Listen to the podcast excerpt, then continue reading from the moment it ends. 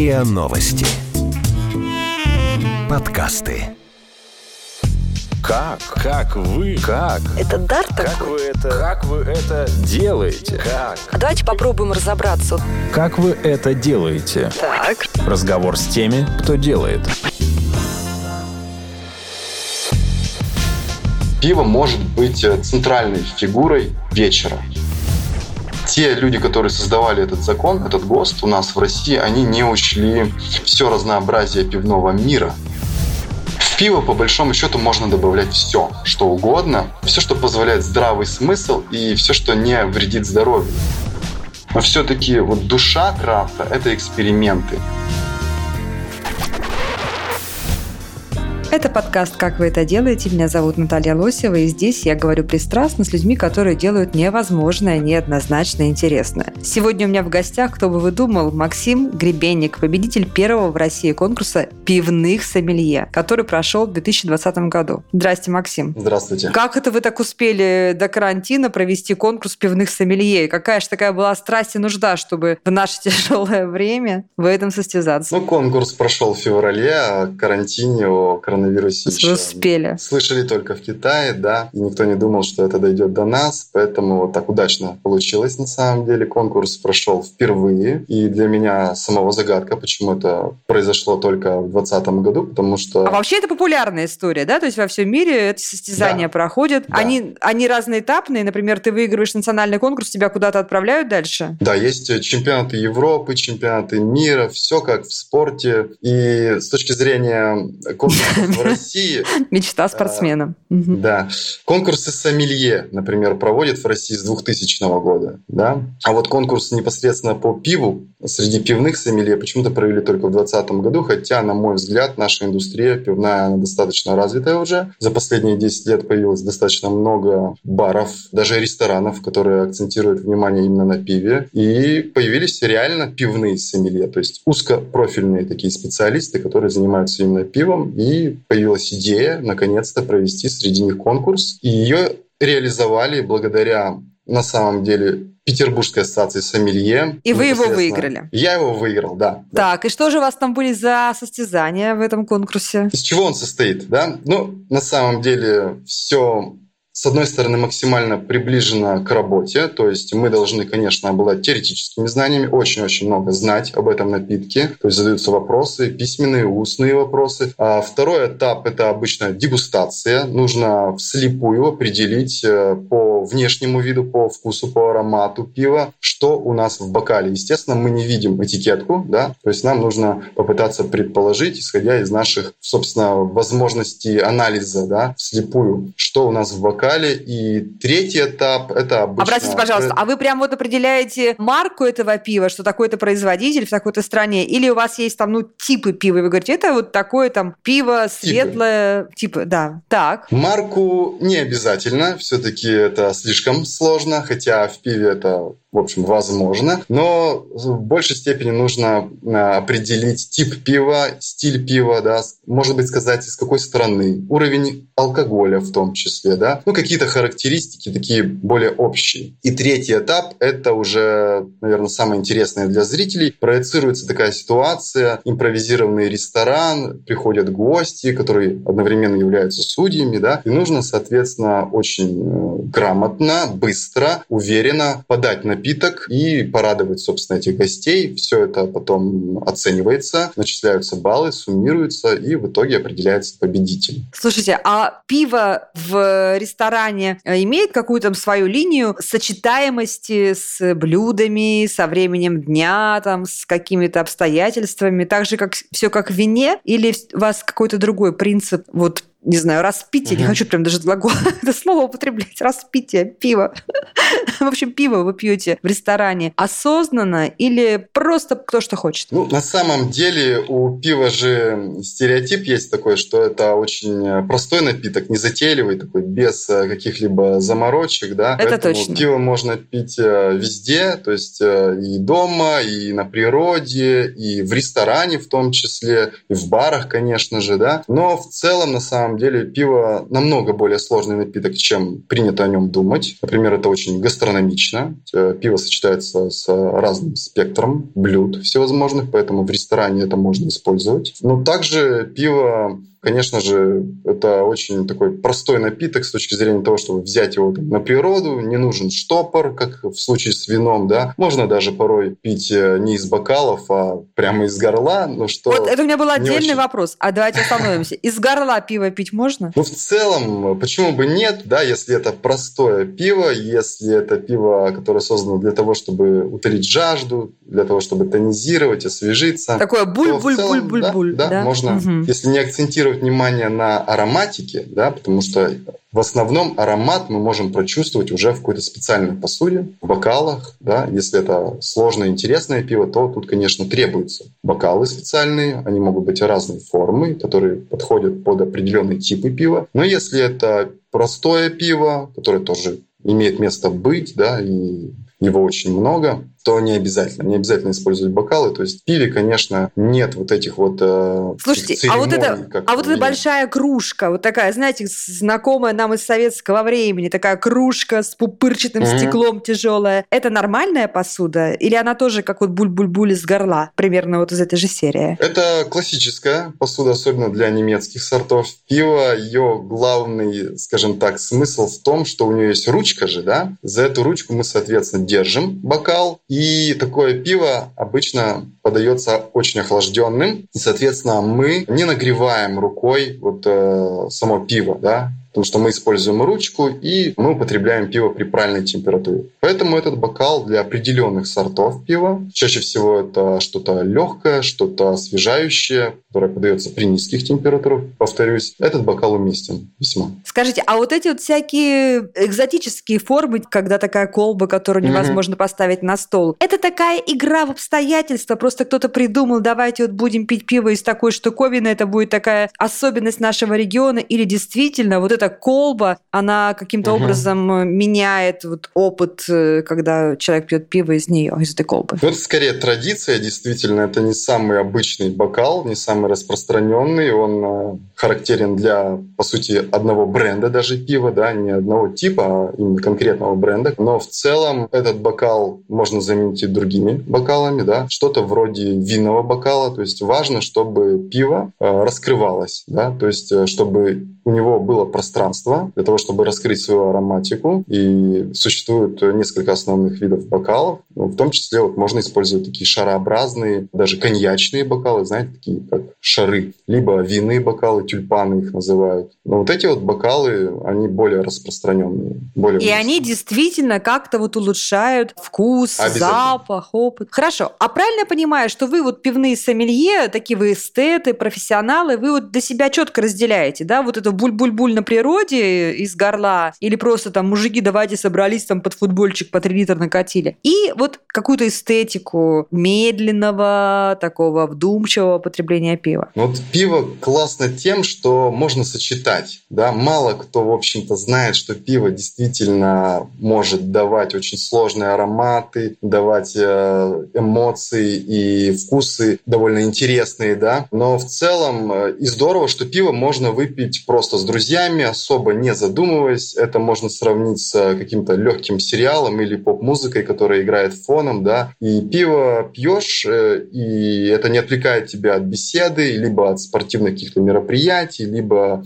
от э, времяпрепровождения на природе, да. И оно просто выполняет несколько другую роль. Но с другой стороны, пиво действительно может быть очень сложным, интересным напитком, и вот эта вот вся церемония, которая больше принята в вине, вот эти бокалы, да, посидеть, помедитировать, разобрать там ароматы, даже, может быть, обсудить, пообщаться. То есть пиво может быть э, центральной фигурой вечера. Просто к сожалению, не все об этом знают. И вот наша задача, как пивных сомелье, это показать вот этот вот широкий мир, да, всю многогранность этого напитка. Вот давайте вернемся к ресторану. Значит, у нас есть, у нас же вообще полная голова стереотипов, да, то есть что пиво угу. это там это вобла, пивная тарелка с острыми закусками, что там еще, рыбка, ну, все довольно угу. узкие колбаски, может быть. А на самом деле, вот к хорошему пиву, что же все-таки люди должны брать в ресторане к пиву? Ну, чтобы это было правильно. Ну, тут универсального совета я не дам, потому что пиво, как я уже сказал, очень многогранно. То есть существует э, достаточно большое количество сортов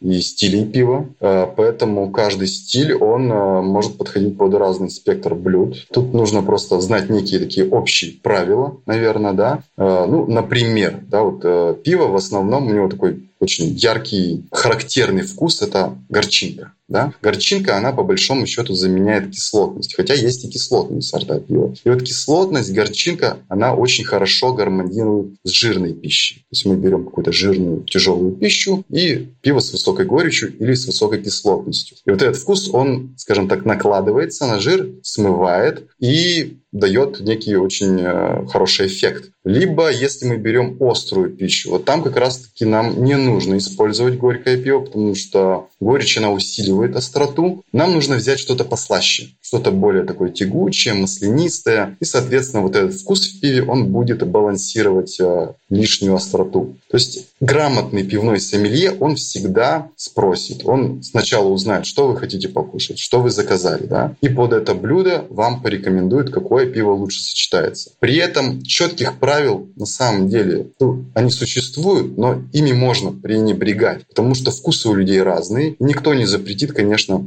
ну, сочетать, казалось бы, несочетаемым, да, то есть тут все зависит от предпочтений уже. Но в целом спектр вот именно гастрономических сочетаний у пива он очень широк. То есть он не менее широк, чем у вина или у других Как вы это делаете? Разговор с теми, кто делает – Скажите, а вот вы как сомелье себе выделяете какой-то мейнстрим? Вот такое есть классическое пиво. А потом уже где-то за бортом, за скобками все эти вот эли, сидры, крафтовые и прочее. Вот как ваша картина мира, угу. ваша вселенная хорошего пива устроена? Что в центре, что на периферии, а что вы вообще не считаете достойным быть в сфере пивом? Да, что вообще пивные напитки? Давайте начнем с классификации. Да, что такое настоящее пиво, а что рядом родственное, родственное родственные напитки по своему ну, происхождению, что ли. Да.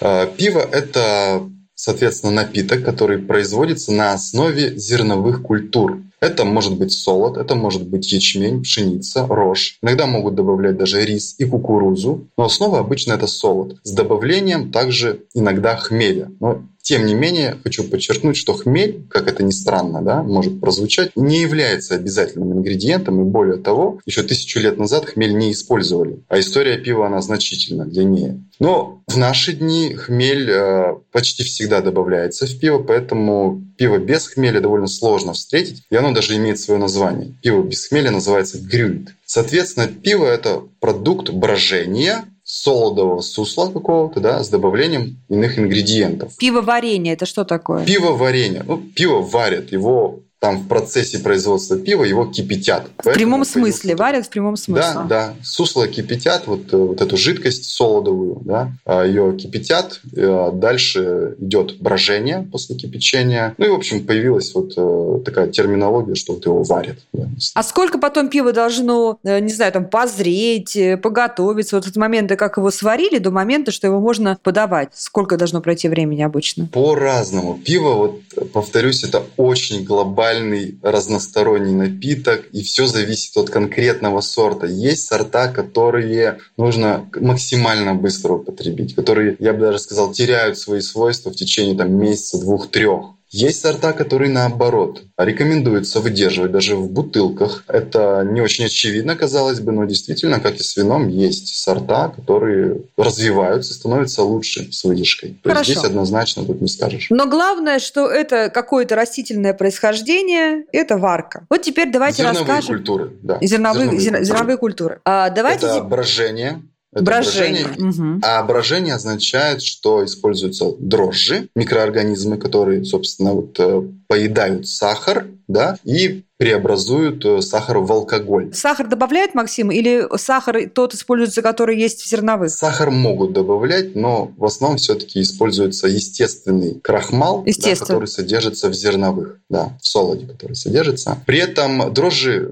не могут э, существовать и жить среде, превышающий 20% алкоголя. Ну, примерно, да, вот. Выше 20% естественным образом пиво получить невозможно. Соответственно, можно сделать вывод, что пиво чаще всего не превышает этот градус, но есть способы, правда, получить более крепкое пиво путем замораживания, то есть отделения воды от, собственно, ну, пива, да, когда мы вот концентрацию воды снижаем путем замораживания, можно добиваться экстремально крепкого пива, но это скорее такой уже маркетинговый ход, чтобы Например, выделиться. например. Есть э, производитель в Шотландии, который добился пива крепостью 67 А, градусов алкоголя. пиво виски. С помощью замораживания. Очень шотландская история. То есть технически, в принципе, это пиво, да, потому что это не виски, да, то есть технически это пиво, а, которое сделано путем вот таких вот манипуляций. Но по вкусу, конечно, это уже ну, далеко, далеко от пива. Ну, в общем, вы это убираете за э, пределы интересов. Хорошо, давайте разберемся, что же притворяется пивом или принадлежностью к семье пива. Но если вы подразумеваете пивной напиток, да, как вот то пиво, то не пиво, да, непонятно, как его вообще ассоциировать, то ну, тут нужно углубиться в российское законодательство, потому что термин пивной напиток, он существует э, у нас в России. А больше нигде Россия. нет такого. Ну, В каких-то других странах есть другие законы, там может по-другому называться, да. Ну, вот коснемся сейчас нашей страны. И по российскому ГОСТу пивом может называться напиток, который сделан вот из э, таких самых классических ингредиентов. То есть это солод, это зерновые культуры рожь, ячмень, э, пшеница, рис э, и кукуруза. Также добавляется вода, хмель. Также могут добавить сахар, ну, в общем, и все, и, и дрожжи, да, я сказал. И вот только такой напиток может именоваться пивом. Но те люди, которые создавали этот закон, этот ГОСТ у нас в России, они не учли все разнообразие пивного мира, потому что в пиво может быть добавлено, например, э, шоколад, кофе, там многие другие ингредиенты. Из таких вот очень очевидных и весьма популярных это, например, ягоды и фрукты. В той же самой Бельгии, в общем, страна, которая славится своими пивными традициями, производит знаменитое вишневое пиво. Да, да, пиво да. с добавлением вишни, оно называется крик, и им в голову не придет назвать это пивным напитком. Для них это традиционное пиво. Также есть там пшеничное пиво у них с добавлением кориандра и цедры цитрусов. И это тоже у них пиво. А по нашей российской классификации это уже пивной напиток. Здесь вы, как сомелье, оспариваете взгляд на пиво со стороны законодателей. Правильно я понимаю? Ну да, скажем так, э, хотели как лучше, хотели ограничить использование каких-то некачественных ингредиентов, да, но с другой стороны совершенно очевидно, что есть огромное количество пива, которое считается пивом во всем мире, которое по нашим законам является пивным напитком, и это может вводить в некое заблуждение.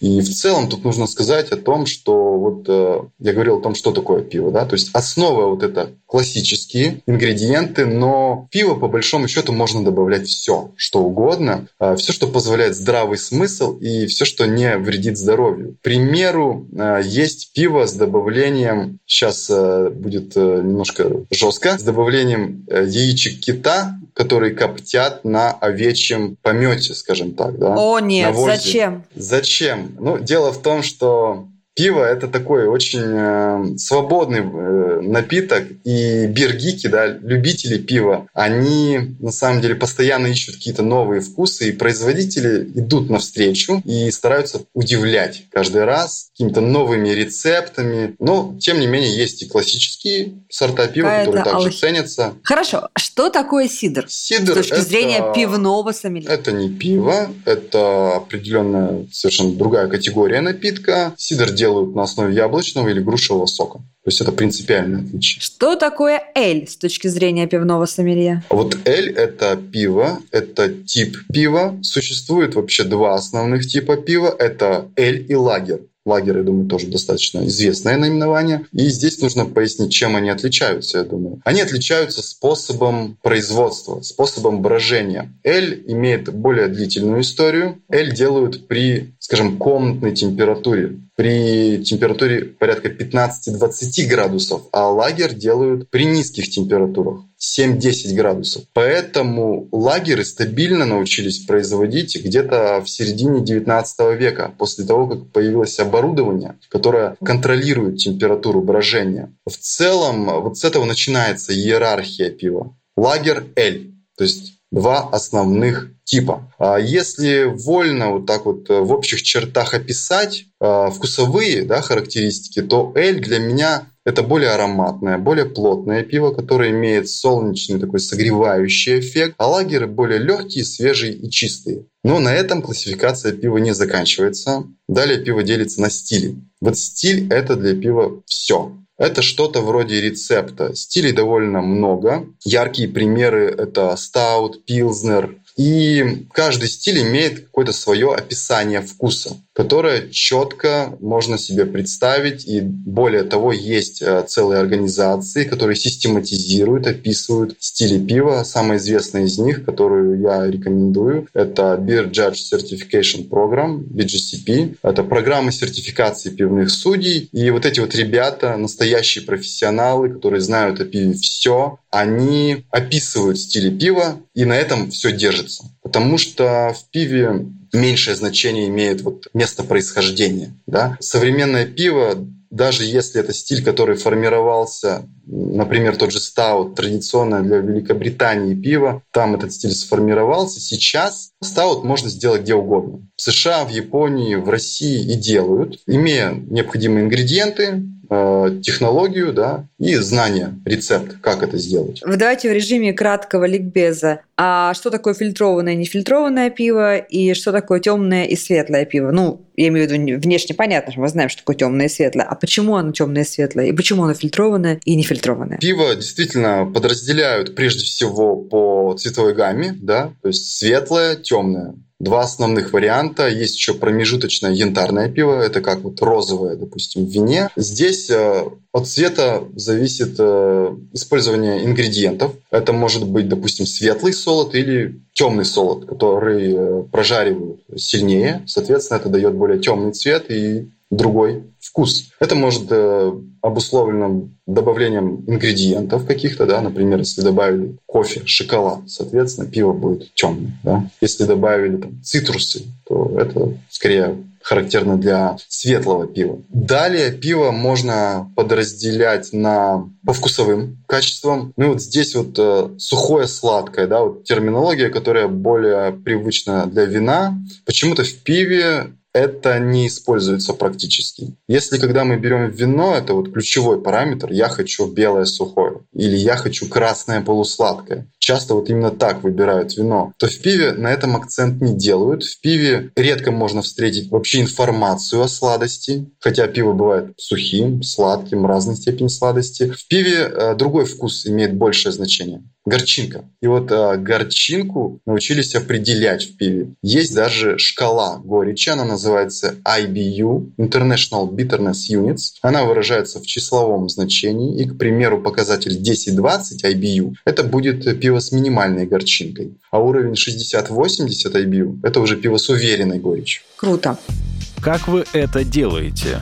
Разговор с теми, кто делает – Давайте теперь разберемся с вами еще с крафтовым пивом. Что такое крафтовое угу. пиво? Какие есть там подводные камни или какие-то тайны, или чего опасаться, например? Крафтовое пиво – это что-то вроде противоположности, антонима пиву заводскому, промышленному. То есть маркетинг, пив... в чистом виде маркетинг? Или все-таки... Не совсем, не совсем. Тут э, многое зависит от э, конкретно философии даже производства пива. Крафтовое – это противоположное крупным производителям, большим производителям, которые чаще всего делают акцент на объемах производства, а не на все-таки ремесле, на творчестве. То есть крафтовое пиво – это творческий процесс. В нем приветствуются эксперименты и самовыражение какое-то. Главной целью крафта является дать разнообразие в пивном мире. Ну, вот в США, на родине крафта, там, где произошла так называемая крафтовая революция, есть официальные совершенно четкие критерии крафтовой пивоварни. Эта пивоварня должна быть э, небольшой по объему, а она не должна производить в год более 6 миллионов баррелей пива что если сравнивать с гигантом... Ну, это довольно много, слушайте. Это, да, вот звучит э, как много, но на самом деле, если сравнивать с крупнейшими производителями, это будет не так много. То есть это ну, относительно небольшое производство. И пивоварня должна быть независимой. Она должна принадлежать э, как минимум на 75% э, собственно, ну, владельцам пивоварни, да, то есть акции должны принадлежать самой пивоварне. То есть вот эти критерии определяют крафтовое пиво. При этом а, крафтовый производитель, он может варить и весьма классические сорта, но все-таки вот душа крафта — это эксперименты, это поиск какой-то, это постоянно какая-то выдумка, какие-то новые рецепты, и это цель удивить, удивить потребителя. То есть, соответственно, если ты не знаешь этого конкретного крафтового производителя, то нужно быть и готовым к тому, что вот какого-то ожидаемого качества, которое ты от большого крупного заводского производителя получаешь, mm-hmm. ты можешь и не получить, да, то есть можно и разочароваться вот в этом эксперименте. Или есть какие-то стандарты, ниже которых э, нельзя падать, когда производишь крафтовое пиво? Как это вообще регулируется все? Что касается качества, то на самом деле крупные производители, они могут делать качественное пиво, могут делать менее качественное пиво. И то же самое дело с крафтом, да, то есть здесь э, только методом проб, ошибок э, можно ориентироваться на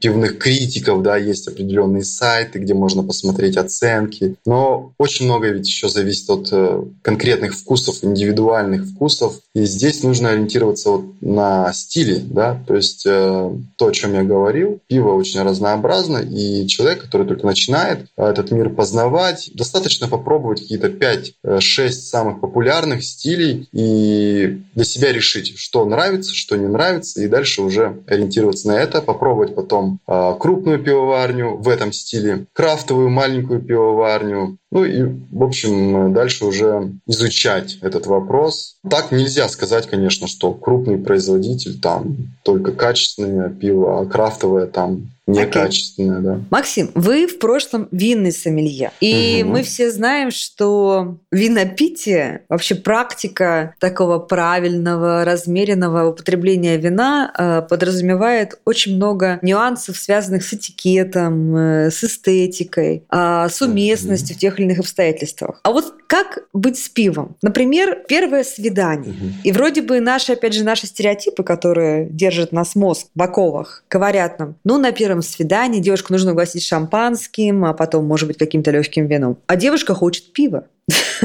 Как быть? Кто запретит? Конечно, это прекрасно. Почему нет? Ну, на самом деле, вот вы сказали, что я был винным сомелье, стал пивным. На самом деле это не совсем так. Хочу пояснить все-таки, что я остаюсь целом сомелье. Это правда, это да. Профессия очень многогранна, и я совмещаю в себе и вино, и пиво, и другие напитки. Мне все интересно, и я стараюсь глубоко изучать самые разнообразные напитки, и не только алкогольные. Что касается вот э, употребления пива, в каких ситуациях, да, ну, мы на самом деле э, об этом уже немножко говорили, да, что пиво, на мой взгляд, он это очень многогранный напиток. Э, в большей степени его ассоциируют э, с каким-то легким э, времяпрепровождением, спортивными мероприятиями, барами, тусовками какими-то, да. Ну, то есть И, не какое-то особое мероприятие. Ведь на свадьбе я тоже, кстати, не помню, что когда-то на свадьбе, честно говоря, предлагали пиво. Или какой-то, знаете, там, какой-то фуршет после какой-то премьеры, после какого-то важного события такого публичного. Ведь пиво чаще всего не видишь. Да, почему? Да, конечно. А почему? У вина в этом смысле такой более импозантный, что ли, статус. Пиво исторически так сложилось, считалось напитком для бедняков вино для королей. Но в целом сейчас э, я думаю, что нужно от этого уходить. И я, как пивной сомелье, всегда пропагандирую то, что есть сорта пива, которые могут подойти под любой случай. Да? То есть есть очень сложные, богатые сорта, которые не нужно там вот э, вливать в себя литрами, а можно действительно посидеть, подумать над этим пивом, обсудить его и получить вот именно такой вот э, эм, эмоцию, удовольствие максимальное да, пиво может выйти на первый план в этом смысле. Максим, а какие самые дорогие, вы знаете, сорта пива или марки пива? Не называя марки, но просто скажите, с, с какой вы там высокой стоимостью за бутылку или за пинту или там за литр сталкивались? Ну, пиво очень дружелюбный напиток, демократичный. То есть дорогого деле... нет? Все относительно, опять же, да, но я могу сказать о том, что выдающееся пиво в России можно купить за 300-400 рублей за бутылку. Всего-навсего, да. А, конечно, есть пиво более дорогое, но на самом деле редко это превышает там тысячу-полторы тысячи рублей за бутылку. Если сравнивать это с вином, да, то какие-то выдающиеся великие вина, они могут стоить 10, 20, 100, 500 тысяч рублей за бутылку. Да? Но если мы будем рассматривать э, низкий ценовой сегмент, то там разница не будет настолько велика. То есть в основном э, пиво, ну вот оно там 50-100 рублей, да, это считается недорогим ценовым сегментом, то вино, наверное, это там 200, 300, 400 рублей. То есть э, разница уже не так велика. Тем более, есть еще такой нюанс, что обычно пиво продают э, в меньшем объеме, то есть бутылка обычно там 0,5, 0,3, а вино все-таки стандартно это бутылка 0,75. Ну, то есть все-таки несопоставимо. А что в России сегодня с э, навыками, с мастерством пивоварения? Вы же, в принципе, должна быть пивная страна, да? У нас же пиво начали варить там много-много-много веков назад, хотя там надо разобраться еще, где квас, где пиво, потому что тоже как-то все это смешалось в историческом mm-hmm. тумане. Но, тем не менее, у нас есть какая-то сохраненная традиция или вновь приобретенная традиция? Мы вообще вот в, в топ-100 где-то болтаемся с точки зрения производства хорошего пива? Не объема, а качества. Сложно следить этот момент э, по поводу качества. Ну, тут э, давайте отталкиваться от следующих критерий. В принципе, вот российское пиво оно не выходит э, дальше бывшего Советского Союза. Да? А мы поставляем пиво в Украину, в Белоруссию, в Казахстан. Некоторое количество, насколько я знаю, вот отправляют э, в Китай. Но в целом для мирового потребления российское пиво не представляет такого уж огромного интереса. Почему? Да? Потому что вот как раз таки вот традиций и самобытных сортов нам, на мой взгляд, не хватает. По большому счету наши, даже очень качественные и классные пивовары, они просто повторяют аналоги зарубежные. Да? А если сравнить с Бельгией, Великобританией, Германией, Чехией, где столетиями формировались а, очень интересные сорта пива, которые стали международными, то у нас такого фактически нет, по большому счету. Но есть, конечно, производители, особенно они появились за последние 10 лет, так называемые маленькие крафтовые производители, которые акцентируют внимание на вот интересном, на многогранном пиве. И они достаточно качественно делают. То есть я не буду называть конкретные марки, но их достаточно, их достаточно. Ну что, друзья, я надеюсь, что первый российский конкурс пивных сомелье который прошел в 2020 году, незадолго до того, как все мы ушли в затвор и карантин, даст какой-то стимул и ну, какому-то развитию, мастерству и появлению э, или развитию российских марок, которые вскоре мы сможем сравнивать э, с чешскими, английскими и прочими немецкими и бельгийскими. Я думаю, что Максим Гребенник, как победитель первого в России конкурса пивных сомелье, тоже этому будет способствовать своими знаниями и компетенциями. Это был подкаст «Как вы это делаете?». Мы с Максимом говорили о том, кто такие пивные сомелье и что у нас с эстетикой, этикой и историей употребления пива. Спасибо. Вы слушали эпизод подкаста «Как вы это делаете». Автор и ведущая подкаста Наталья Лосева. Подписывайтесь на подкаст на сайте ria.ru в приложениях подкаст с Web Store и Google Play.